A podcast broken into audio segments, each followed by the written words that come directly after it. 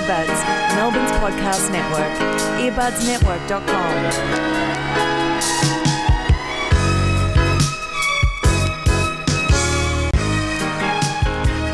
Welcome to Buena Vista Socialist Club, episode 23.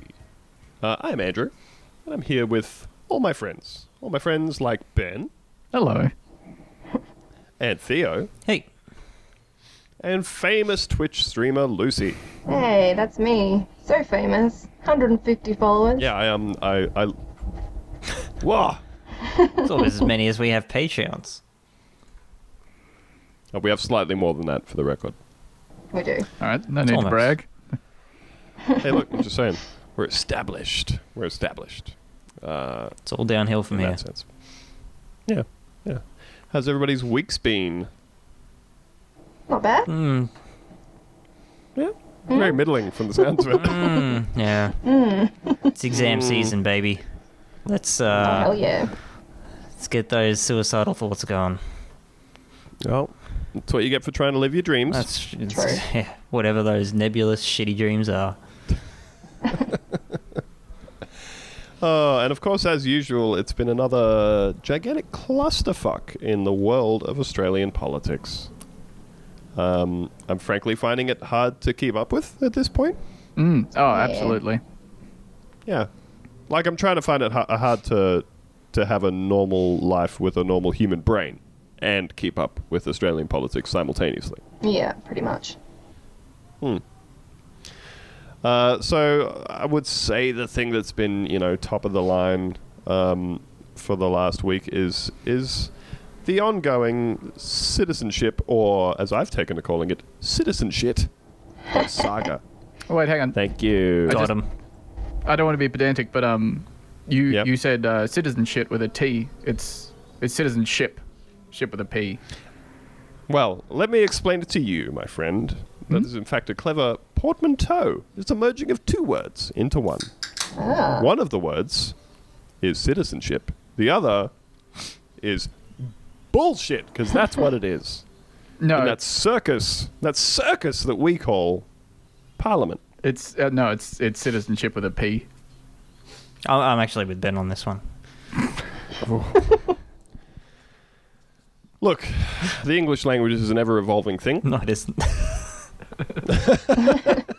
I deny It that. hasn't changed and it never will. It never will. Um, uh, c- can we. What about the citizenship of fools? How about that? Would that make you happier? Yeah, that's not bad. That's alright. I still, I still want to say citizenship. Well, Come it's, that's not how the word said, so it'd be weird for you to say that. So, um, you know, it's been it's been full bore as usual. Um, Senate President Stephen Parry uh, has resigned. Um, he was pretty roundly criticized uh, for seemingly just kind of waiting with that one under his hat until Although not quite under his hat. just leaking out from under his hat just a little bit. Yeah, you kind of kind of waited on that one until the High Court decision, and then he went, "Uh, me too, I guess," uh, which is a good look. I really liked. There was another report from um, someone from someone from Labor who said that the Prime Minister called their office just for a casual chat, and then during the chat he went, "Oh yeah, so you got all your citizenship stuff in order?" And she went, "Pardon?" And he went, "Maybe you should think about referring yourself to the High Court. See ya." So he's getting he's getting really he's getting weird by this point. John Alexander also resigned. So they're dropping they're dropping like flies, and this one's particularly important because um, beloved pseudo Australian Russell Crowe weighed in on this one. Uh, Russell Crowe posted on Twitter. So, John Alexander, who played Davis Cup tennis representing Australia, received the Order of Australia and the Australian Sports Medal, is now not Australian enough to sit in Parliament. Hashtag absurd. Good on him. He's got he's got a point there. I really look forward to uh, clicking on the word absurd that he's hashtagged and seeing all of the other great content uh, that has been marked that way. It's a really convenient way for him to have done that, to let me find that other content. Well, yeah, to let you know um, what kind of thing is is sitting in the same ballpark as the situation he has described. Yeah. Yeah. Also, I'd say to Russell, um, you're not even really Australian, are you, buddy? Is he claiming to be? Well, look, he's he's clearly speaking on behalf of all of Australia. He No, that's true. Um, and also, well, is he, is he is he an Australian citizen? I don't know. I don't know, actually. You probably have to be to own like part of the South Sydney Rabbitohs or whatever. Probably. There's absolutely no way that's true. Hmm. Well, I think you're right. Look, so it's gone from bad to worse for our old pal Malcolm Turnbull, who seems as though he is uh, steadily losing the plot. Um, And their and it just got announced As well, right? Yeah. That's, they went down Yeah. from 75 to 74, they did. 76 to 74, whatever. They've got less than half. of Yeah, they the went down from the bigger number to the smaller number. Yeah, that checks out. We run a lot of stats on this show. We're very numbers heavy. We're like freakonomics. We do the real research. Mm. Um, so it was announced today by I think uh, Christopher Pyne doing his rounds uh, that that the Liberals are going to uh, forego the long-standing tradition of not using your numbers in Parliament to refer um, people from the opposition to the High Court. So basically, they've said anyone from the Labor Party that we think um, has a shadow of doubt lingering over them about this citizen shit saga, this citizen shit sandwich. God. It's It's not going to citizenship happen. Sandwich. I'm going to make it work. this citizenship sandwich. Uh, that's the title of the episode right there. Uh, so yeah, basically they're going to break a very long-standing convention and um, start just referring people uh, to the High Court, probably on the hope that they are found ineligible to be in their seats. Look, I'm not a legal scholar, but Mm. is there anything to stop them from referring literally all of them on the off chance that, you know, there's like a few hidden ones in there? Well, maybe. Um, you know, there, there's certainly been a very, very notable absence of um, Labor politicians in this batch of people who are getting found to be ineligible for their seats. Um, I'm wondering if Turnbull is kind of headed for a repeat of the situation he found himself in with uh, opposition leader Bill Shorten a couple of weeks ago when he said, Why don't you prove that you're a citizen? And Bill Shorten said, you're saying I'm not a citizen. Why don't you prove that I'm not a citizen? And he went, Oh, he won't even prove that he's a citizen. Oh, it's a big deal. And he kept kicking up a stink. Uh, and he walked right into a, a big, big pit full of shit when Bill Shorten got up in Parliament and went, Here you go. Here's my papers. I'm a citizen. Uh, why don't you now also prove the same thing about all of all, all of your people who are currently under a cloud? And he went, That's that's different. So the question I've I've got is why why have none of the Labor people been hit yet? What what makes Labor different from every other sitting party at the moment? Have they just crossed the T's and dotted the I's? The suggestion that I've heard is that Labor's pre-selections are particularly brutal. you mean Um, they've gone down the form and they've hit what I understand to be the first or the second checkbox, where it says, "Are you And a they went, citizen?"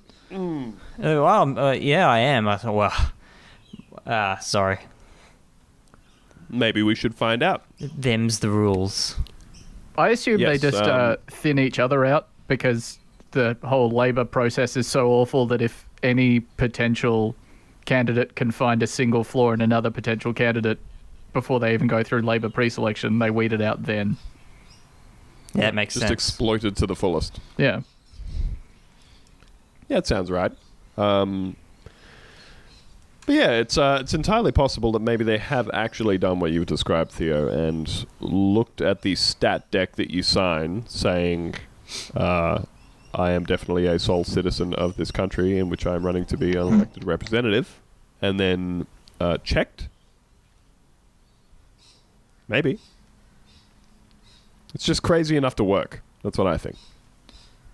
Do you think, Also, I like, think it might help that all the libs are rich people, and nearly all rich people in Australia have like one British parent or whatever. Very much. Um, now there was another issue this week uh, in in the in the ballpark of candidate vetting, candidate vetting of a different kind, um, with a party that has shown itself to have a long and proud tradition of um, not vetting its candidates at all on even the most surface level kind of kind of fashion. I would disagree with that, and I would I would say that they're taking an agile approach and they are vetting candidates in real time on camera. Yeah, yeah. I, I would go further Aiden. than that and say that they do have a vetting process, except they just they don't actually understand what looks bad. So they see all of this and they're like, oh well, okay, he's got one photo where he mowed a swastika in his lawn, but it's not that big of a deal. And then when the media sees it, they're like, oh shit, hang on, he was doing a salute as well, so it was it. Yeah, we probably should have checked that one. The party of which we speak is, of course, um, uh, Ben and Theo's beloved Queensland institution, One Nation. I mean, Sorry, sorry, Pauline Hanson's One Nation. You can't call Fun, yeah. it just yeah, fun. yeah. You can't call it regular old One Nation anymore. hmm It is it is one nation that belongs to a woman, and that woman is Pauline Hanson. Um, So yeah, pretty feminist uh, in that regard, then. Yeah, I Yeah. think we're a True. feminist party. Mm. Um, look, we've delved pretty extensively into this in the past with a friend of the show, Matt Brady. I believe it was episode five, in which we did a did a rundown of um, of recently failed candidates from that party and the uh, ridiculous things which they had failed for. Um, which, much like the incident we're about to talk about, just seemed like uh, a very simple matter of did anybody in the party, when they accepted this person's nomination, do anything like maybe click once on their Facebook page or actually run that police check that the person signed permission for? I'm assuming. Uh, the answer to all those things is constantly no. No, nobody knows anything about these people, which leads me to believe a theory that I've heard posited in the past, which is that um, One Nation candidates are actually self vetting, which is that people who are asked to run for One Nation uh, say, Yeah, I'll think about it, and then they meet some people from the party, and if they are uh, sane, they go, Oh, fuck no.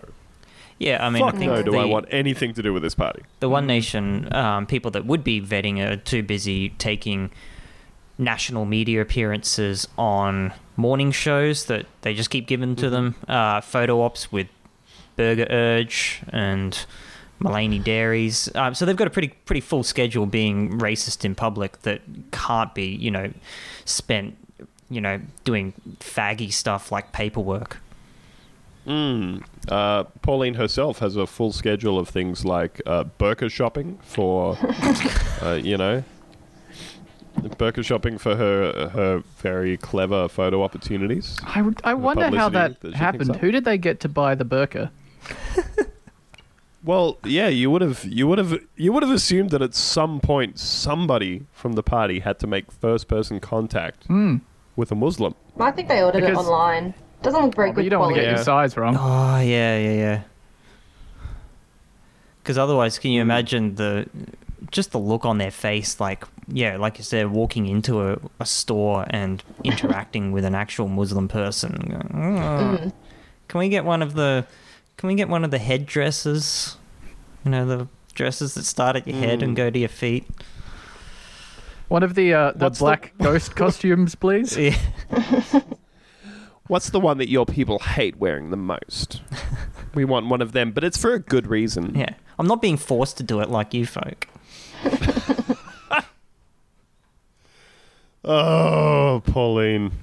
So, um, you know, there was a there was a beautiful, beautiful press conference that took place this week, uh, in which Pauline Hanson was, um, you know, as the as the national leader of the party, was helping to bolster the chances of one of their local candidates, uh, Mark Thornton, and it took quite a turn when uh, a journalist who apparently had taken the time and effort to click once on his Facebook page um, had found out some extra details about this guy. and it was pretty good. Um, let me just play a short clip of that to you right now. What association do you have with Cupid's Cabin? It's an adult shop I own. You own that adult shop? Yep. Do you monitor the Facebook posts on that adult shop? No, that's run by my partner. Okay. So on that Facebook site it says good sex should be a grey area between tickle fight and domestic violence. What do you make of that? Oh, I haven't seen that one, mate, but uh, that probably comes back to your Fifty Shades of Grey type. It's out there. Yeah, right. Another one says a Wow. blowjob a week can lower a man's risk of heart disease. Can, excuse me, can I actually, electric? can I actually, I I'm not aware of this, can you tell me what site it is, where it's from, and what it's in Uh, relation this to? is from the Cupid's Facebook page. What I've site is. Facebook? No, business that your candidate owns. uh, there's others on here. At least he's not texting because that would be dangerous. A pretty precarious photo on the Facebook page. It's great stuff. Um, and look, I, I very, very strongly recommend that you watch the video of this because what's really great about it is um, uh, watching just all the faces on screen Yeah. from Pauline Hanson's like concerned brow furrowing, just trying to figure out what the fuck is happening, to the candidate himself, who has these slow wheels turning where you can see him slowly coming to the conclusion that maybe I should have told someone about this. Uh, but the star of the show is the lady standing just behind and between the two of them, who has has the most um, perplexed look of concern on her face that just deepens and deepens as this three minutes elapses. Uh, it's very great stuff. I'll link to it in the episode description because it's really worth seeing. Um, and as I've seen people say about this, uh, imagine getting disendorsed halfway through the press conference.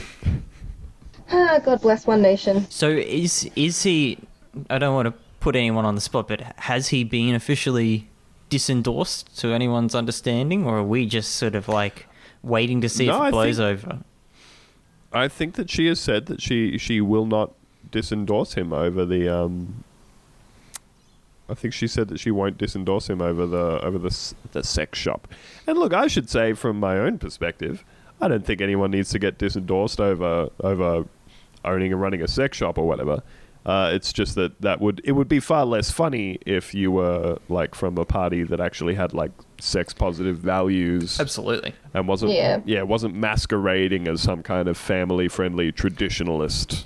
Yeah, abs- uh, absolutely. And, thing. and I think, yeah, I don't think anyone would is or anyone worth listening to is jumping on the sex shop stuff. Um, I mean, the domestic violence joke is probably, you know, it's not great, but from you know a lot of people, probably probably doesn't even register. But to not know about this and not have a response to it and not do even the mildest amount of background work, I think is very funny.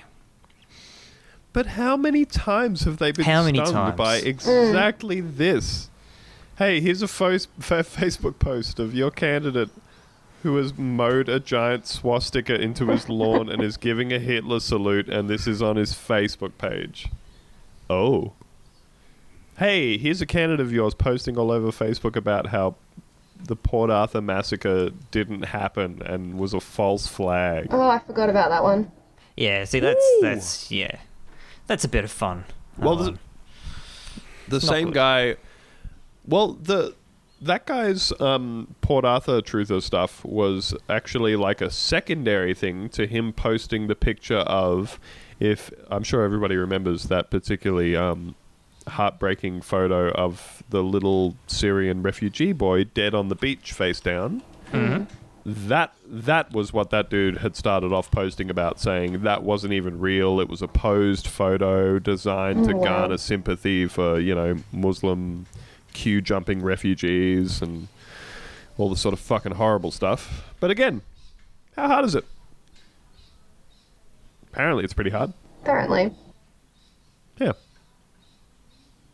So good week for One Nation as usual. Um, actually, I'm, I I retract my sarcasm on that one. It actually is, unfortunately, a good week for One Nation because there is a Queensland election happening. How's that one going, boys? yeah, not good.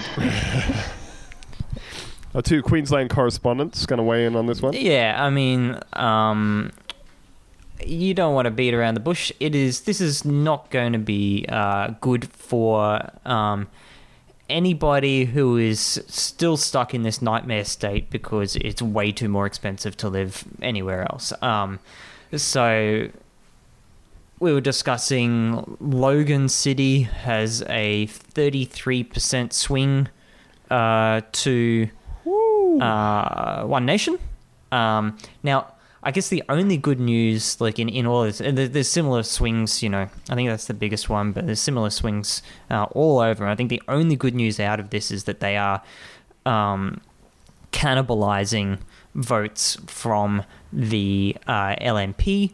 Um, but that only has a cosmetic difference because, uh, as people are probably very aware, um, the LNP have preference deal um, with One Nation um, above Labor, so any votes that they that they do cannibalize go right back into the same stinking pool of dog shit that is the Queensland government's ever ongoing journey to the right. Um, and I mean, fuck the even the Labor Party, you know, oh, Labor Party have tried to pull the same thing, but of course, people, if you're not going to vote Labor, you're not going to vote Labor. You know, it's going to uh, if they got a choice between a, a party that's pretending to be a little bit right wing on stuff and the actual real stinking article, they're going to choose the latter every time. Yeah, so I think it's going to be uh, very, very messy and uh, will shake things up on a federal level um, for quite some time. Gross. Yep. Uh, yeah, when do you think like centre left uh, political parties and governments are going to learn this whole thing that if they try to court right wing votes by moving to becoming like a centre right or a right wing party, that they just completely fuck themselves because uh, left wing voters don't want to vote for a centre right party. And right wing voters don't want to vote for a, for what they are told is a left wing party masquerading as a right wing party. Yep. Absolutely. It just never fucking works out for them. Yeah, but the, but the thing is, like, for like a, a party like the Labor Party, I think moving back to the left would be would involve admitting uh, mistakes. Uh, would would involve going over um, some of their old ground, and um, I think if you're a Labor politician, um, you were born into shame uh, and you live a life of shame. uh, and so the concept of having to go, well, well, maybe our stuff on on refugees uh, is actually inhumane and beyond the pale. Uh, that would be, you know, having to kind of uh, admit stuff. Whereas, you know, people people on the right would just happily just, you know, blast straight through any any past mistakes because you never want to look backwards. You know, it's um so they're would they're destined to continue, I guess, losing votes in this in this fashion for now until um, I don't know until we all die. Uh, look, why would you change direction when you could spruik for the Adani coal mine instead? Yeah, it's a baffling baffling timing in in Queensland for uh, many many reasons. Um, and um and, and yeah, I mean, I think the Adani the Adani thing on a on a practical level has um I guess emptied any kind of moderate um, support um, that they might have within within Queensland, and then eh, where you know where are those people going to spill over to? Um, it's well, it's not it's not Labor, and, and they don't have the numbers for anyone in the Greens to really get up in a meaningful fashion. So it's you know, it's it's a lose lose situation, and it's truly just a, a ongoing baffling situation that that they would um, destroy uh, the Labor Party over you know um, over this coal mine. Uh, ben, are you still comfortable calling Queensland God's country in your own words? Uh, look, when I said that, uh, no, it's still great. You just have to ignore the people and the politics. Uh, and uh, uh, about 90% of the state. But other than that, perfect in every way, completely flawless, wouldn't live anywhere else, anywhere. Anyone that does is a fool. Um, And I stand behind that. Yeah. Hey, uh, hey, Lucy. Since I moved away from Melbourne, I have not kept any kind of eyes on state politics. How's old mate Dan Andrews doing? Dan Andrews is fantastic. He keeps uh, reforming the rental laws to fuck over landlords. And if you go on his Facebook, you Oh, can yeah. just check out a bunch of really mad landlords that mad that tenants are allowed to have pets and can't get evicted for no reason. It's Oh, fantastic. imagine the, I love imagine what the good. Whirlpool forums would look like right now. Oh god, Oh man, yeah. love Dan. Man, I there want, you go, I want those pet laws so bad. I just, I want a fucking dog, and I can't do it because it's impossible to rent if you have one. Just please, Dan Well- Andrews somehow become our premier as well. Give us the fucking good shit. No, We should move to beautiful grey Melbourne. Beautiful not a Melbourne. fucking chance. That's right. I like the sun. It's really nice. I see. I Never don't heard like of the it. sun, so I don't know why I'm here. Do not care for this sun. Uh, okay. Well, moving on, we had some other important events um, in the country this week. Uh, Malcolm Turnbull has been in Vietnam for some kind of very important political conference. And this isn't Donald a Trump's metaphor there. you're describing of him like being in Nam right now. He was he was literally in the country of Vietnam. He's in Vietnam, like he's he's deliberately staying in Vietnam to avoid coming back to the uh, clusterfuck that waits for him here. So That's the opposite of draft here. dodging. He would literally rather rather be in Nam than dealing with his shit in Australia. Um, but look, you know, I don't want to really get into the real politics because that shit is boring. What I want to get into is something that came up on Malcolm Turnbull's Snapchat, in which he said, "Ooh, I'm having my first ever banh mi." Good. Oh god. Uh, number How is that one, possible? how? Yeah, how can you be like a middle upper class uh, Australian person who has somehow managed to avoid having a fucking banh mi for your entire life? Uh, the worst part is that he like he cast the whole thing in this like globalist frame where it was like ah Australian wheat in a French style baguette in Vietnam. that just shows what international markets are all about. Yeah, and what were the Yeah. what what was the French influence doing there in Vietnam? Let's just Yeah. connect those little those little dots. Hmm. Yeah, I mean, I personally love to keep refugees in a hell prison island while chowing down on a dish that was brought to Australia by Vietnam refugees. Yeah. oh no, they're the they're the good refugees. Oh, yeah. on. Yeah, they happened in the past. As we all know, Australia has a proud tradition of um, accepting, you know, large groups of immigrants from particular areas and appreciating their food and all that sort of stuff. And also, we we just kind of blank out that first five or ten years of that group coming here, Where we hated them. and then everything's fine. yeah. Yeah. Yeah, like when uh, when when Greek people and Chinese people and Vietnamese people started coming here en masse, I'm sure that everything was absolutely fine. Oh, it was great. They were them with open lovingly welcomed into every Australian community. and now we've got tasty food. But not the other ones, not the ones we don't like that we put in the camps. That's Oh, different. Totally. How has he not had a Hmm. banh mi before? Yeah. How can you be that Um, out of touch? Look, dear friend of the show, Tal Waterhouse, though, has requested for, for our international listeners um, a primer on what a banh mi is and what makes them so tasty. Oh, it's so good. they are so- so good. Now I'm just, yeah. Well, I'm going to hit you guys with a little fact here. Um, that banh mi is the Vietnamese word for bread. Huh. Huh. So it's it, it is interchangeable, both the name of the dish and just the single-sized um, baguette. That's It's just uh, a banh mi. what's that that word? It's the name of that movie. Synecdoche? Is that what that is? Se- when Synecdoche? you Yep. can describe a thing by just a component of that thing.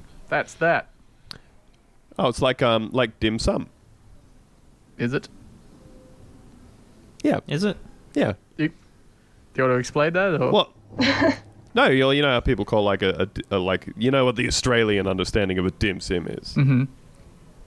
Um, but the actual thing is dim sum, which is the whole blanket term for all of the like little single single serving sized like buns and dumplings and all that sort of stuff that you get at Yum Cha.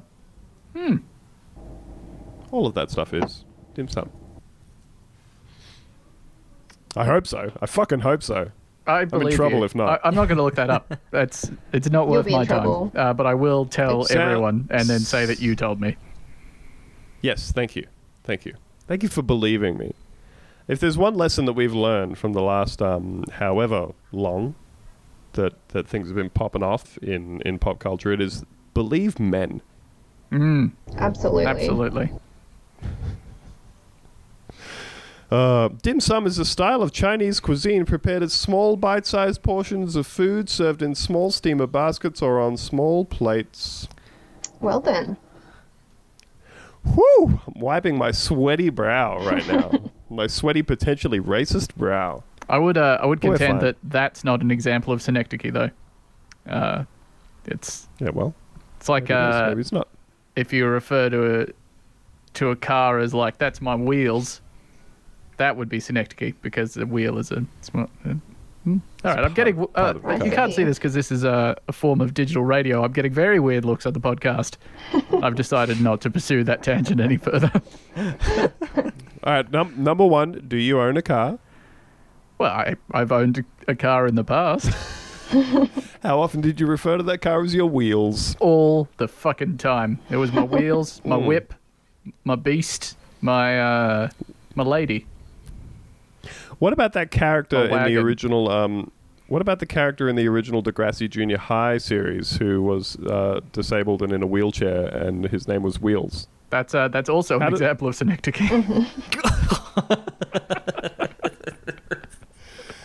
All right, I'll take it. Hmm. All right, so hang on, a banh mi. All right, it's good. back to the banh mi. Oh yeah. Yeah. Let's have. We've we've totally changed courses here. Let's come back to the primer. Yeah. Uh, the primer is that it is a delicious uh, French style baguette. Let's not get into where the French influence comes into it. It's unpleasant. You can watch uh, you can watch the director's cut of Apocalypse Now if you like. Mm. If you haven't, the please whole, do. Whole yeah, that's got the whole French plantation deleted scene. Uh, good scenes, It is. good scenes, good French characters. Get into them, Mm, but they're see. missing from the theatrical release. Yeah. Uh, look, you know, you can get yourself some some roasted roasted pork belly on there. Sometimes it's steamed. There's a lot of pork. There's the pork pate, spreadable pork liver pate, maybe a bit of pork floss. Uh, some vegetables. You got to have your chili on there. Yep. You Your pickled uh, carrots. Oh. Can't be can't be any punk bitch going in there and saying, "No chili on mine, thanks." Hmm. I asked Welcome, for half chili. Yeah, banh mi too spicy. Theo, I'm pretty sure Banh that mi. you've we've gone to the the banh mi place around the corner from my house, and every time you have abstained from getting chili. No, no, I get half chili. I'm not going to stand for this. I get half chili. Even What a half half chili is? Yeah. bad. Like, no one has ever asked for that before. You are the only person that comes in, and they see you, Look- and they're like, "Oh God, it's the half chili guy." I'm I'm trying It's to like- get better, but I admit where I am today, which is not not no chili, not full chili. It's half chili. Okay. I think I would prefer Chili- to chi- hear this as an 800 word medium piece that you've written about how you're improving. I'm trying to do better. It doesn't acknowledge me that that I've denied getting no chili for the last six months and ruined the careers of anyone who has. It sounds like um, Theo is saying that he's trying to work on his tolerance for other cultures. I am. That's right. It's good that we Kind can finally what- confirm on air that he has up until now been extremely racist. Very, Very. intolerant. I'm trying to trying to work up my tolerance for the Vietnamese. Uh, look, it's delicious stuff. It's delicious stuff. You forgot a, uh, if you you've been forgot a smearing of butter. Best part, Oh. I reckon. It. So much butter. So much. Mm. Look, Theo, like chili on one of these is often just like I'm going to say like you know four to six small circles of sliced chili. Oh no Uh, no, I've got um. So this place um, there's a if you're in Brisbane, there's a a, a really good little Vietnamese um like um, fast food place in um, Roma Street Station. That's the only good thing. The, in Roma the Street- one Vietnamese place. Yep. Yep, in Roma Street Station. uh, and they do, um, theirs is actually like a pickled chili. It comes out in like a, they spread it out with a spoon, and it's uh, Ooh. too spicy. So look, just Thank you for actually saying too spicy.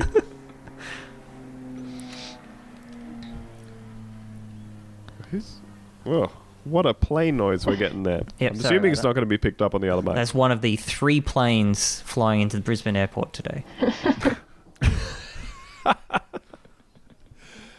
Oh, look, it's delicious. It's a delicious food. Um, we strongly strongly recommend it. We're not going to get into any any coriander talk.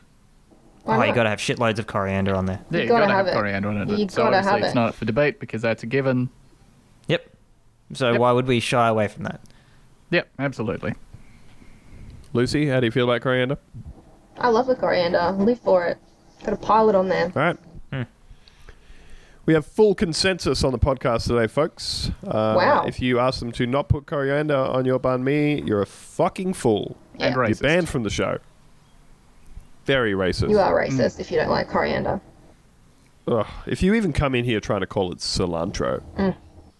Jesus Christ. I had a hell time in America uh, trying to just deliberately avoid situations where I would have to say the fucked American versions of things. I will never get say basil. cilantro. I will never say that in my life. Or uh, red pepper for the large sweet vegetable that is not hot. Mm-hmm. A bell pepper. A bell pepper. Yeah. Peppers. the Unbelievable. fuck, America? Oh, ridiculous. Extra cilantro and basil. Oregano. Terrible. What the Mm. fuck? Ah, Love those herbs. Ugh. did you have to call? Yeah, did you have to call like a, a waiter, a server? No, that did not come up. Because I was eating out of bins, so I wasn't. I wasn't really in- near any restaurants or cafes or anything. I did. Oh, uh, there were- so you got to you got to got to avoid the tipping conversation then. Well, yeah, that I was that the first time I ever went to the states, I was genuinely terrified of that because I am uh, a tiny baby who gets crippling social anxiety about even things I fully understand, and just like the slight differences in social mores will just make me like crumble. Like, you know, it, I'll like anytime I had to say something I was sort of unsure about about what they would call something, I'd say it really tentatively and quietly, I guess, as a result of my fear. And then they wouldn't hear me because of a combination of that and my accent. And then when they asked me what I said, I would just get like terrified and then stop trying to ask what I was asking because I got too nervous. Uh, I love being alive. It's great. Yeah, I remember um, uh, being in the states when I was like twelve, and um, being in a fast food restaurant. Uh, and I wanted, after I'd had my meal, I wanted another serve of curly fries because I'm a big boy. and um, and I went to the counter and said, "One more curly fry, please." And um, and the lady working behind the counter said in a thick Hispanic accent a phrase which I had never heard uttered before in my life, which was "to go." Um, but in her accent, it sounded like she was saying "to go," and I I I didn't know what was happening at all, and I said, "What?" And this lady said, "To go," and I said, "What?" And this lady said, "To go," and I said, "What?" And she said, "To go," and I said, "What?" And she said, "To go," and I said, "What?" and then you'll never guess what she said after that. She said, Get out of here, you racist child. and I said, "What?" And we would have been there for hours. We would absolutely have been there for hours. We might be here not for one of my- hours. yeah, if if one of my parents hadn't come over and just said yes, yes, please. so I had no idea what was happening. Because what do people what do people say in Australia? Take away. Mm, Have here or take away. as God intended. Yep, I was not prepared. I was not prepared for that clash of cultures. Um, but I was a child. I was not an adult man traveling overseas, unable to say different phrases. Look, we all of us have our weaknesses. Mine is uh, living in the world as it stands Yes. in any fashion. Yes, being spoken to by people that you have not already known for years and years. Look, it's tough. It's awful. I agree. It's bad. Well, I mean, you made a great choice then um, to travel overseas for months at a time by yourself, being forced to interact with people you don't know about things you don't understand at all points. Well, that was kind of deliberate.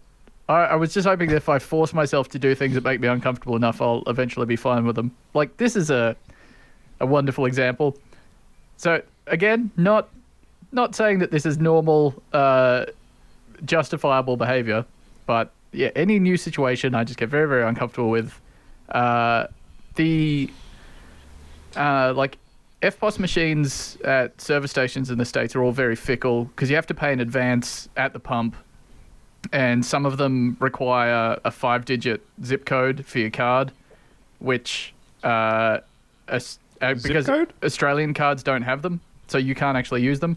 Whereas, well, which is not true. Some of them, if you put in five zeros and your thing doesn't have a zip card, will work or whatever. Anyway, it basically meant that I was just keeping a list in my head of the service stations that I knew I could use because I didn't want to go through the interaction of paying inside for some reason because it made me really nervous to the point that the first time I did the trip, I was like getting like I had the thing on empty and I would see a service station be like, oh no, that's what that's not one of the brands that I know works, and then keep driving, just sort of praying that I would see the one that I needed next.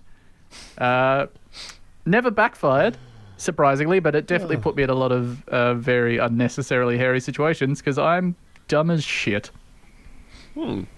Millennials, man. Millennials. Oh god, we are the worst, especially We me. are.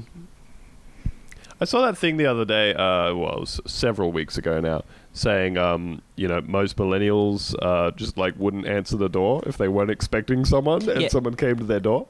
And Yeah. everyone Yeah. just replied, going like, "Why the fuck would you answer your door? Like, there's nothing good there on the other side. What possible good Well, yeah. thing could there be when I open the door?"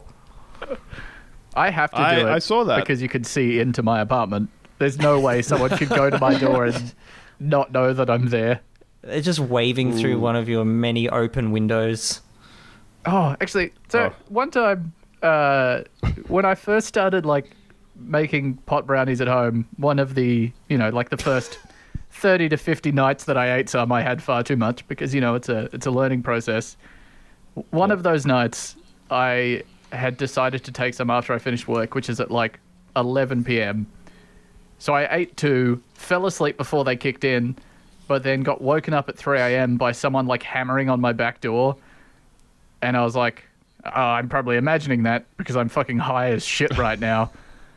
Let it go for a while. He just kept hammering and then he started like yelling and he was like yelling out some other dude's name. And I'm like, I already get really paranoid when I get high. So I just assumed that all of this was like me hearing some noise from next door or whatever and then inventing the Assuming the scariest worst. possible scenario out of it. But he just kept going, and he was there for like an hour until I just had to be like, uh, like I was still lying in bed because I was too high to get up. But luckily, my apartment very small, you make any noise, someone at the door will hear it. I was just like, uh, hi, and he was like, is James there? I was like, no, but no, James lives here or has lived here. He's like, is he your neighbor? And I'm like, no, the, I'm the only person that lives in this building. He's like, oh, why didn't you answer the door earlier? And I was like, uh, I, I was asleep. And then he walked It's a off. range of issues I'll have to detail for you. It's a very long story, but uh, please go away. Uh, that was horrifying. That was Oh, my goodness. Like, yeah, I was sort of very convinced that I was going to be murdered. Uh, don't do drugs. Just kidding. I Drugs got are really good. door. Yeah, definitely do, Do drugs but, um, heaps. I got to I got a knock at the door the other day, and um, like all of us, immediately jumped like a cat and went, "What the fuck?" Uh, and I went to the door, and it was uh, this lady who just keeps harassing me about my cat. Um, and by harassing, I mean uh, she just she she has phoned us previously because of the number on our cat's tag, and said, "I'm just worried about your cat. It's very very friendly, and I just I see it out. I'm just worried about it getting hit by a car. It just it comes hell? over to me. It crosses the street, and I'm just worried. And I'm like, the cat's an adult. Leave the cat alone. It's fine." It's a cat, Jesus. Yeah, she came to the came to the door again the other day, and the cat I can see the cat in the background. Uh, like she's talking to me. The cat is right there, lying on the driveway in the sun, completely relaxed. She's like, "I'm really worried about your cat." Uh, it it just it comes out and it follows me. It it's really friendly and gets pats, and then it follows me like across the street. I'm like, this cat has been alive for a long time, fucking around near roads. Uh, she is a car. And she just gets right the fuck out of the way. Is this woman unfamiliar with Uh, the concept of outdoor cats? Like, cats are fucking everywhere. They're all over the place. Yep. Uh, Couscous, our cat, she is outside all the time, just hanging out. Um, she gets about. She's no dummy. She just moved from like inner Melbourne. She was she was living in Coburg next to a main road for like ten years. Totally fine. I think she can handle uh, a suburb in Canberra. She's good. Just leave my cat alone, lady. Stop calling me, I- lady. If you're listening to the podcast, please, please, please stop calling these people about their cat. Please respect Please. Couscous's boundaries. That's right. Couscous deserves Let to be free. Let her make her That's own right, she's- mistakes. She's totally fine. Uh, look, we're going to come back to a recurring segment right now. And this segment is one that you know and love, and it's called Warnie Watch. and we got a new theme song for Warnie Watch. I'm going to play it for you right now.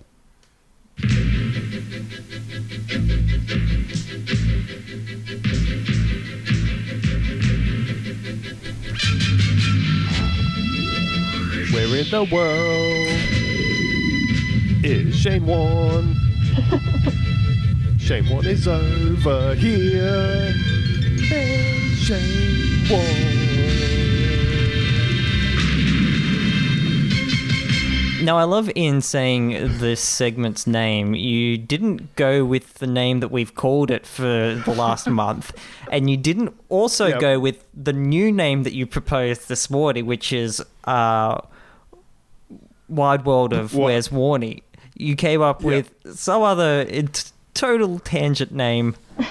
That's just a song. That's just a song. It doesn't mean anything. Okay. Um, we were we were calling it Warnie Watch previously, weren't we? No, we're we calling were it- Where's Where's Warnie? Where's Warnie?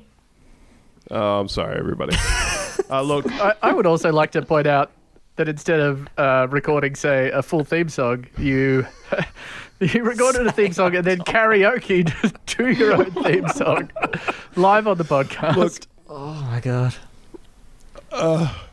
Well, look, we can go two ways with this. I can actually do um, a theme song, or I can make a recording. No, let's just keep myself doing this. Let's just No, keep, every don't, time. Don't record anything every time. Do it live Okay. every damn time. Okay, I'm going to go with that. Um, so, look, we don't have any super up to date news about Warnie. Um, uh, as we discussed recently, all the, all the charges were thrown out about him uh, punching that porn star in the face, or was she a prostitute? Which one was she? Who knows? Not to say he didn't do it though. He he holds a lot of sway in the with eyes of law, though. Yeah. Yeah, look, he's living in the UK, and we all we all know how the UK police will gladly treat a celeb. They'll help them hide in an Ecuadorian embassy. Is that? Is that what they do? Uh, think yeah, that's what that, well, you, yeah, you could also go down the uh, Jimmy Savile road of the police will consciously help you cover up a litany of crimes for decades if you're on the telly. Uh, so, uh, no, no very current news, but I did see an article um, which was pulled from the archives, uh, which was uh, Warney telling telling the tale of the time that he sledged the South African cricket team so hard that one of them pulled a gun on him, uh, which I thought was worth mentioning. Um, now, before we begin, would anybody like to tell our international listeners uh, what sledging is? Yeah, so I mean, I'm sure they've got the same. Do they? Surely in baseball they would have the same thing. Where you've got your, you've got someone who spends a, a long time behind the batsman. Um, you know, like a wicket keeper in cricket, I believe that's the or catcher. or the catcher in. Yeah, I know who I'm getting to them. We- Um, and uh, Shortstop, if you will. Absolutely, all of those. Uh, you know, and you gotta, you just gotta have some friendly jibes with the, uh, um, with the batsman to put him off guard. Um, I think my Ideally. favorite one. They're going to be racist. All of the great Yeah. sledges uh, in Yeah, Australian all history have been deeply deeply racist and said unapologetically and very loudly. No, okay. So my favorite, my favorite sledge, um, which you know maybe apocryphal, um, but it's assigned to um, Glenn McGrath. I can't remember who was batting, but Glenn McGrath was bowling, and first first ball of the match, uh, he says, "Hey, such and such, how's your wife and my kids?" A classic. Classic. Classic cricket. Uh, yeah, so um, actually, please do write into the show if you have a Oh, more please, specific please tell us. Americanized You term. also, also the best sledges you know of. Yes, um, my entire understanding of American sports comes from the film BASEketball. Mm. it's like basketball, um, really. Which is is Oh. all just sledges. Yeah, um, or Psych Outs, Psych Outs. if you will. Yes, um, I'd like to say I watched that movie recently because it was trending on Netflix, and you know what? Holds up. Shit's still good. That uh, good. that Funny stuff. the scene in the hospital. Ah, It's great. it's all good stuff. I think I only realized really recently that it's um, directed by uh, uh, Jeff Zucker, who's the same guy who did like Flying High Yeah. and Naked Gun. Yeah, Oh, wow. absolutely. I'm sorry, 'cause I, I uh, only realised that. Yeah, he Flying means High? Airplane. He means airplane. Yes, the film Airplane. He's obviously Sorry, I, very I, simple. I don't know which one. I don't know which one is the proper one. Which one's the proper American one? Airplane. Airplane is the name of that Okay. film. Why did they change it to Flying High in Australia? Because we're very dumb. Uh, we also couldn't are dumb. tolerate the film The Mighty Ducks being called The Mighty Ducks, so they called it Champions. No. Really? Yep. Jesus. I feel like they changed that one. Uh, look, I've I've gone on about this at length um, on the internet. I've become very mad online in the past about the extremely dumb things that they have to rename uh, films for their release in Australia. And like, I would understand it if they were really Americanized terms and the American release was titled one thing and then everything else, like everywhere else in the world, was titled something else. But it's very often specifically Australia, leading me to believe that the rest of the world thinks that we're pretty dumb. Yeah, I mean, it was Yeah. super weird that they renamed Blade Runner to Drongo Robots. um, and I don't really know what they were going for. Drongo Robots isn't the original title? No, it's Blade Runner in America. It's super What weird. What about, did they do the same with the sequel? Drongo Robots a bit later? It was Blade Runner 2049, and I don't understand. it Oh 'cause my Blade Runner God. doesn't even doesn't even make sense, right? No, like shock. Like Drongo How does a blade you know, run? You know, going into it, what it is, but yeah, it's it's crazy. Anyway, uh, so look, BASEketball, BASEketball holds up. It's good. I'm into it. Uh, so if you do have a more specific term for sledging in the American context, please let us know. Uh, so I'll just read to you a bit from an article here about Shane Warne's legendary sledging. Uh, it's not specifically referred to here, but I'm going to assume it was pretty racist. Mm. Yeah, like it's it's Australians talking to people outside of their own country. So come on, Plus, it's in on, guys. Australians in South Africa, which is like a Woo! like a heightened nexus of racism. Well, here's a little note that I appreciated. So here we go. Uh, Australians have always been the unofficial kings of sledging in international cricket, and I suppose it's unofficial because it's not uh, an actual part of the sport. It's just being a dick. But sometimes getting under the opposition's skin can land you in some hot water. Shane Warne learned that the hard way against South Africa during the Proteas World Tour in 1993-1994, the first time they played an official test series in Australia after a lengthy ban due to apartheid.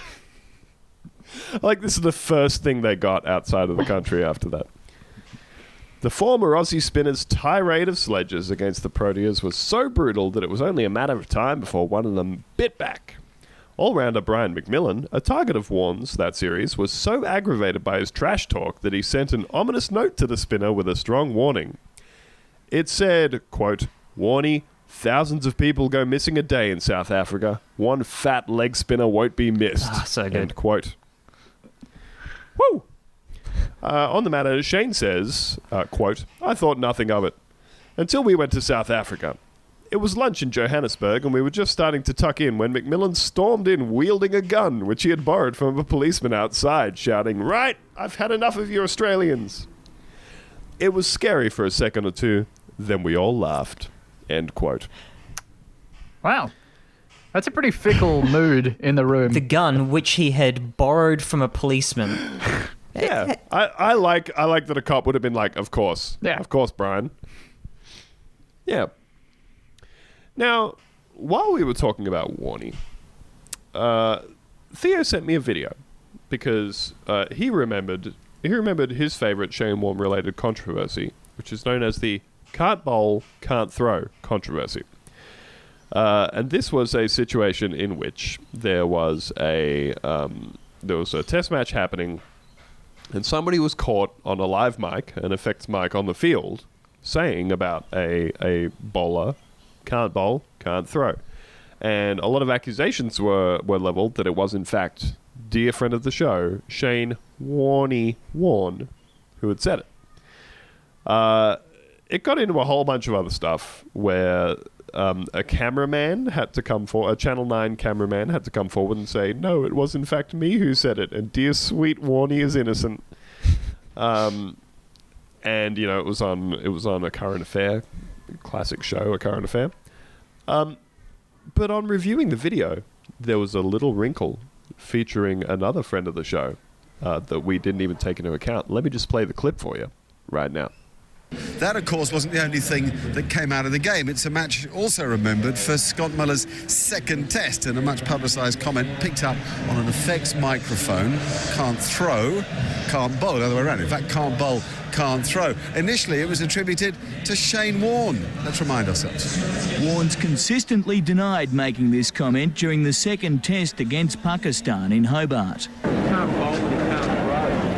Despite an admission from cameraman Joe Privatera that he made the remarks, Federal Labor MP Mark Latham believes both are lying. Under parliamentary privilege, Mr Latham labelled the whole issue a cover-up. Strikes me that Joe, the cameraman, is in fact Joe, the patsy. Ah, oh, man. Oh my Old friend Mark Latham. Maybe Just Mark the- was always crazy. incisive Well- political wit that he's cutting through the bullshit, addressing the real Yep. issues. real outsider there. Um, I like the fact that he has used his parliamentary privilege. Uh, would anybody like to explain that for people who, who don't know Australian politics no good? You can say whatever you want in the chamber, and they can't do shit to you. Yeah. Oh, except Right. uh, the speaker or whatever can say, "Hey." Don't That's say that. Hey, come on, Come on, mate. mate. Come on. Don't. That's defamation, except it's not because you got parliamentary privilege. But don't, don't you do it.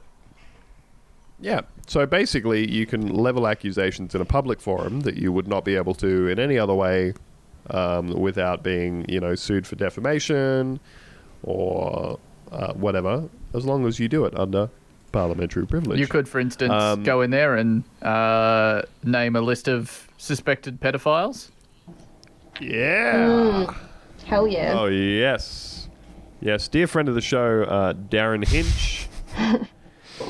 He was born for this. Oh my god, oh my god. Um, does he still have a radio show? I hope not. I don't think so. I don't know. Let's hope not. Yes, Derryn Hinch. Uh, as soon as he became a senator or an yeah, MP. senator.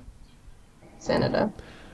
Yep, he had threatened for uh, quite a while to use his platform to uh, read out a list of people that he believed to be pedophiles. I wouldn't even say that he threatened to do it. He came campaigned on it. That was like a large Oh. part of his thing. Yeah, naming pedophiles. What was the name of his Well- party? The Just had Justice, Justice and Party or Derryn Hinch will publicly name pedophiles party. yep. Uh, I think it was the Derryn Hinch Justice Party. Yeah. Justice or something, and that yeah. is specifically what he was referring to. Yep. Naming and shaming pedophiles. Mm-hmm. Oh. Well, look, as a um, you know, on a previous episode, Theo and I had to um, publicly state the position of this podcast as an anti-pedo podcast. Mm-hmm. So, you know, we can only say that I guess we endorse the Derryn Hinch Justice Party. Sure. Sure. Why not? Sure. Yeah, um, don't look too far into that one, anyone.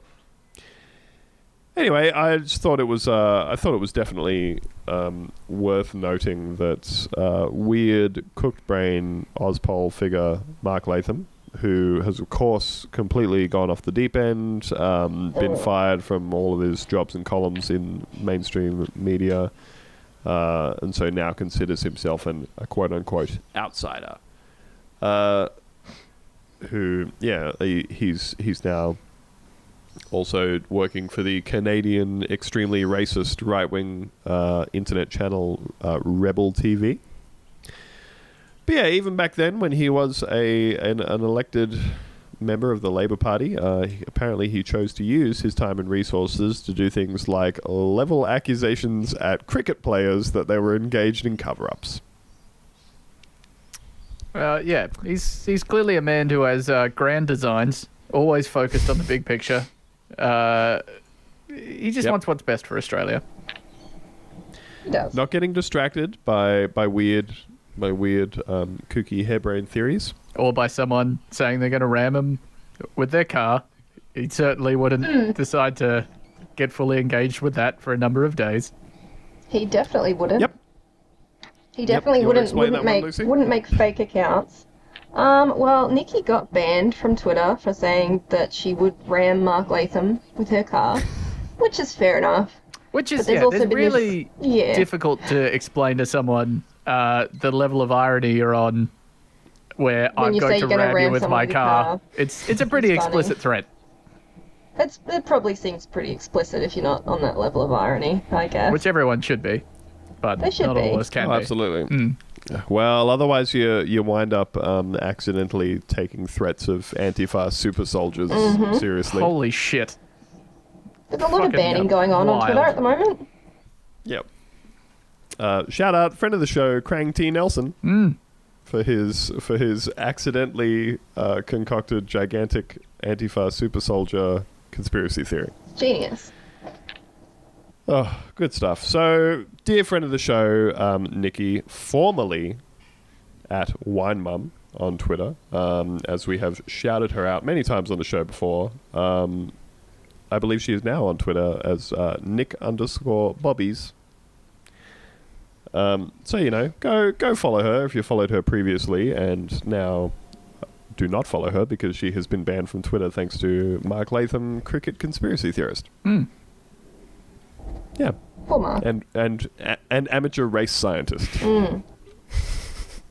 I would argue that it's actually quite difficult to be a professional race scientist. Probably. Yeah, market's pretty tough, tough at the moment.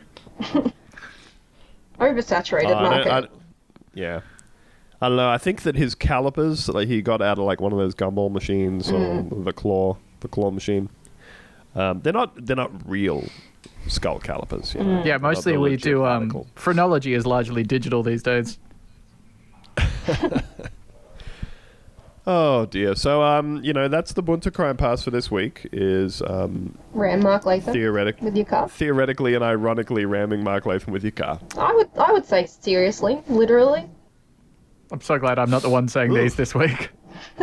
just for once, just for once, Ben isn't the one urging a real and legitimate crime and then insisting that you will be immunized from prosecution by the Bunta Vista Crime Pass. Yeah. Not like a murder, just like just hit him with the car like a little bit. Oh, like love tap Something him. like a nudge. Yeah, like a little Yeah. nudge, a little love tap. Just carve him. Oh. Just like get his, just get like the the inside of his knee, so he just kind of whoa. He does those Yeah, ones. just so, so he Oh, falls oh. over a bit. Oh, I'm racist. I'm I tell falling you- over. I tell you what, let's split the difference. Um, pull up alongside him at a moderate speed and open your car door so that it hits him. Because that's Mm. not that's not it's hardly fatal, especially for a man of his proportions. I would have thought that the damage would be worse to the door. Uh, Yeah. oh boy. Yeah. So uh, do or don't do that, and if you do do it, do or don't tell them that we told you to do it. Well, preferably don't. you. I mean, you you have to tell them we told them, so they know they have the crime pass. Yeah, but I still haven't even done the certificates on the website. Oh, we should do that.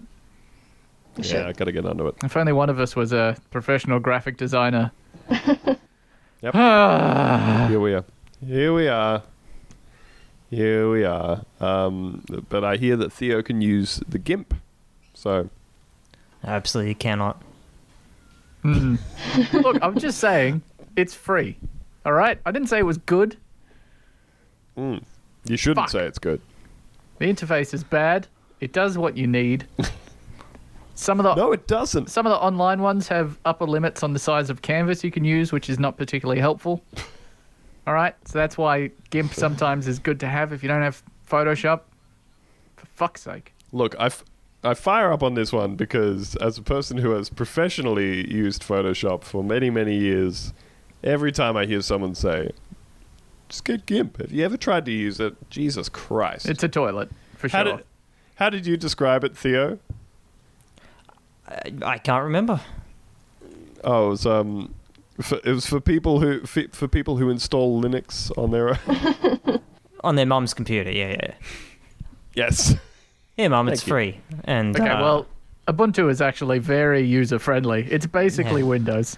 all right, let's wrap this up. Yeah, we're not going to get into that. Uh, um, but on the old Tech Watch segment, um, a cast member has, in fact, been streaming. Streaming online. It's Uh, me. Lucy is now a Twitch streamer. I'm a Twitch streamer. I'm going to be very, very famous, very rich. She's now a, Yep. a gamer for pay. Yep. There's, there's Uh, no Lucy, pay, would you like to tell people a where they can find you? Uh, Lucy XIV, same as my Twitter name, on twitch.tv. I still don't understand it. Don't get it. Don't know if I have to get my tits out or something. I mean, I, I I, think don't if you really. want, if you want people to like buy you a, a, a Nintendo Switch or whatever, you know. Ah, okay. I think getting your tits out, that's a short game, though. I think you're better off suggesting that you will get your tits out and Yeah. never doing ah, it. and Drag 'em getting along the for money. yeah, Yeah. yeah, yeah. You could string someone along for 10 to 20 years easily. If you were just like next week and he came along, oh, not this one, but definitely, I think a lot of Definitely people would next keep time. going a really long time. Ah, thanks for the You know what advice, makes me horny, boys? Oh, no. Money. Yep. Uh, yeah, so get along with that. If you are like me, you will have to create an actual account just to type boo in Just all to harass while. Lucy is playing. Just to bully me while I'm playing Call of Duty. Yep. Uh, yep. I dropped in briefly for that. Please don't bully me. I'm I'm very sensitive. Yep. So anyway, get along to that if you are into watching um, Lucy shoot people in the back with shotguns on Call of Duty. Hell yeah. Yeah. And that is it, folks. Anybody else got any other announcements? Anything else? No, got nothing. No.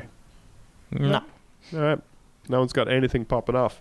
Uh, please do not vote for the Liberal Party in uh, Queensland. Don't do that. Uh, also, hopefully, we'll have the results of, um, Marriage of the equality when postal survey. when this comes out Wednesday. on Wednesday. Mm. Yep. Uh, very soon. So I really, really hope that the next episode that we record we'll just be able to do a whole lot of very gay gloating. Should we take uh, bets on what everyone thinks the result's going to be? Uh, I'm, I'm, yeah, I'm gonna say yes. I'm gonna I'm jinx going to it go and say yes. 69% yes. Nice. Nice. Nice. Yep. Yeah, I'll agree. Sixty-nine percent yes seems reasonable. Are we all going all in here? Well, it's pretty close to what my estimate was going to be, actually. Uh, my gut feeling is that it's going to be yes, but worse than people think. Yeah. So probably around sixty-five. Because nothing good can ever happen. Yeah, and so then we're going to have to deal with conservatives for the rest of our lives being like, well, 35% of the country don't agree with your cultural Marxist view of marriage, you're homos. So I reckon hmm, 65 Thirty-five 35. percent of the country can suck on these nuts. Oh, can they? Hmm, yeah. Oh, that's Can quite they? interesting. Hmm. Like it doesn't have to be that thirty-five percent of the country. Uh, anyway, so folks, uh, get along to the old Patreon if you would like to support the show for five bucks. It's less than a beer. It's less than one beer a month. Depends what size of beer You you get. just, oh, well, come on. If you get like a pot, What? you get a pot for like four bucks. Yeah. Well, things really are cheaper in Brisbane. Jeez. It's a miracle city. All you got to put up with is uh, 33% swings to One Nation. What is happening in your house right now? Doesn't matter. Just Yeah, what's going on in there? finish this episode. All right, folks, we're going to leave it there. Uh, we love you all very much. Big kisses to everyone. Mwah, mwah, mwah. Bye bye. Bye. Cheers.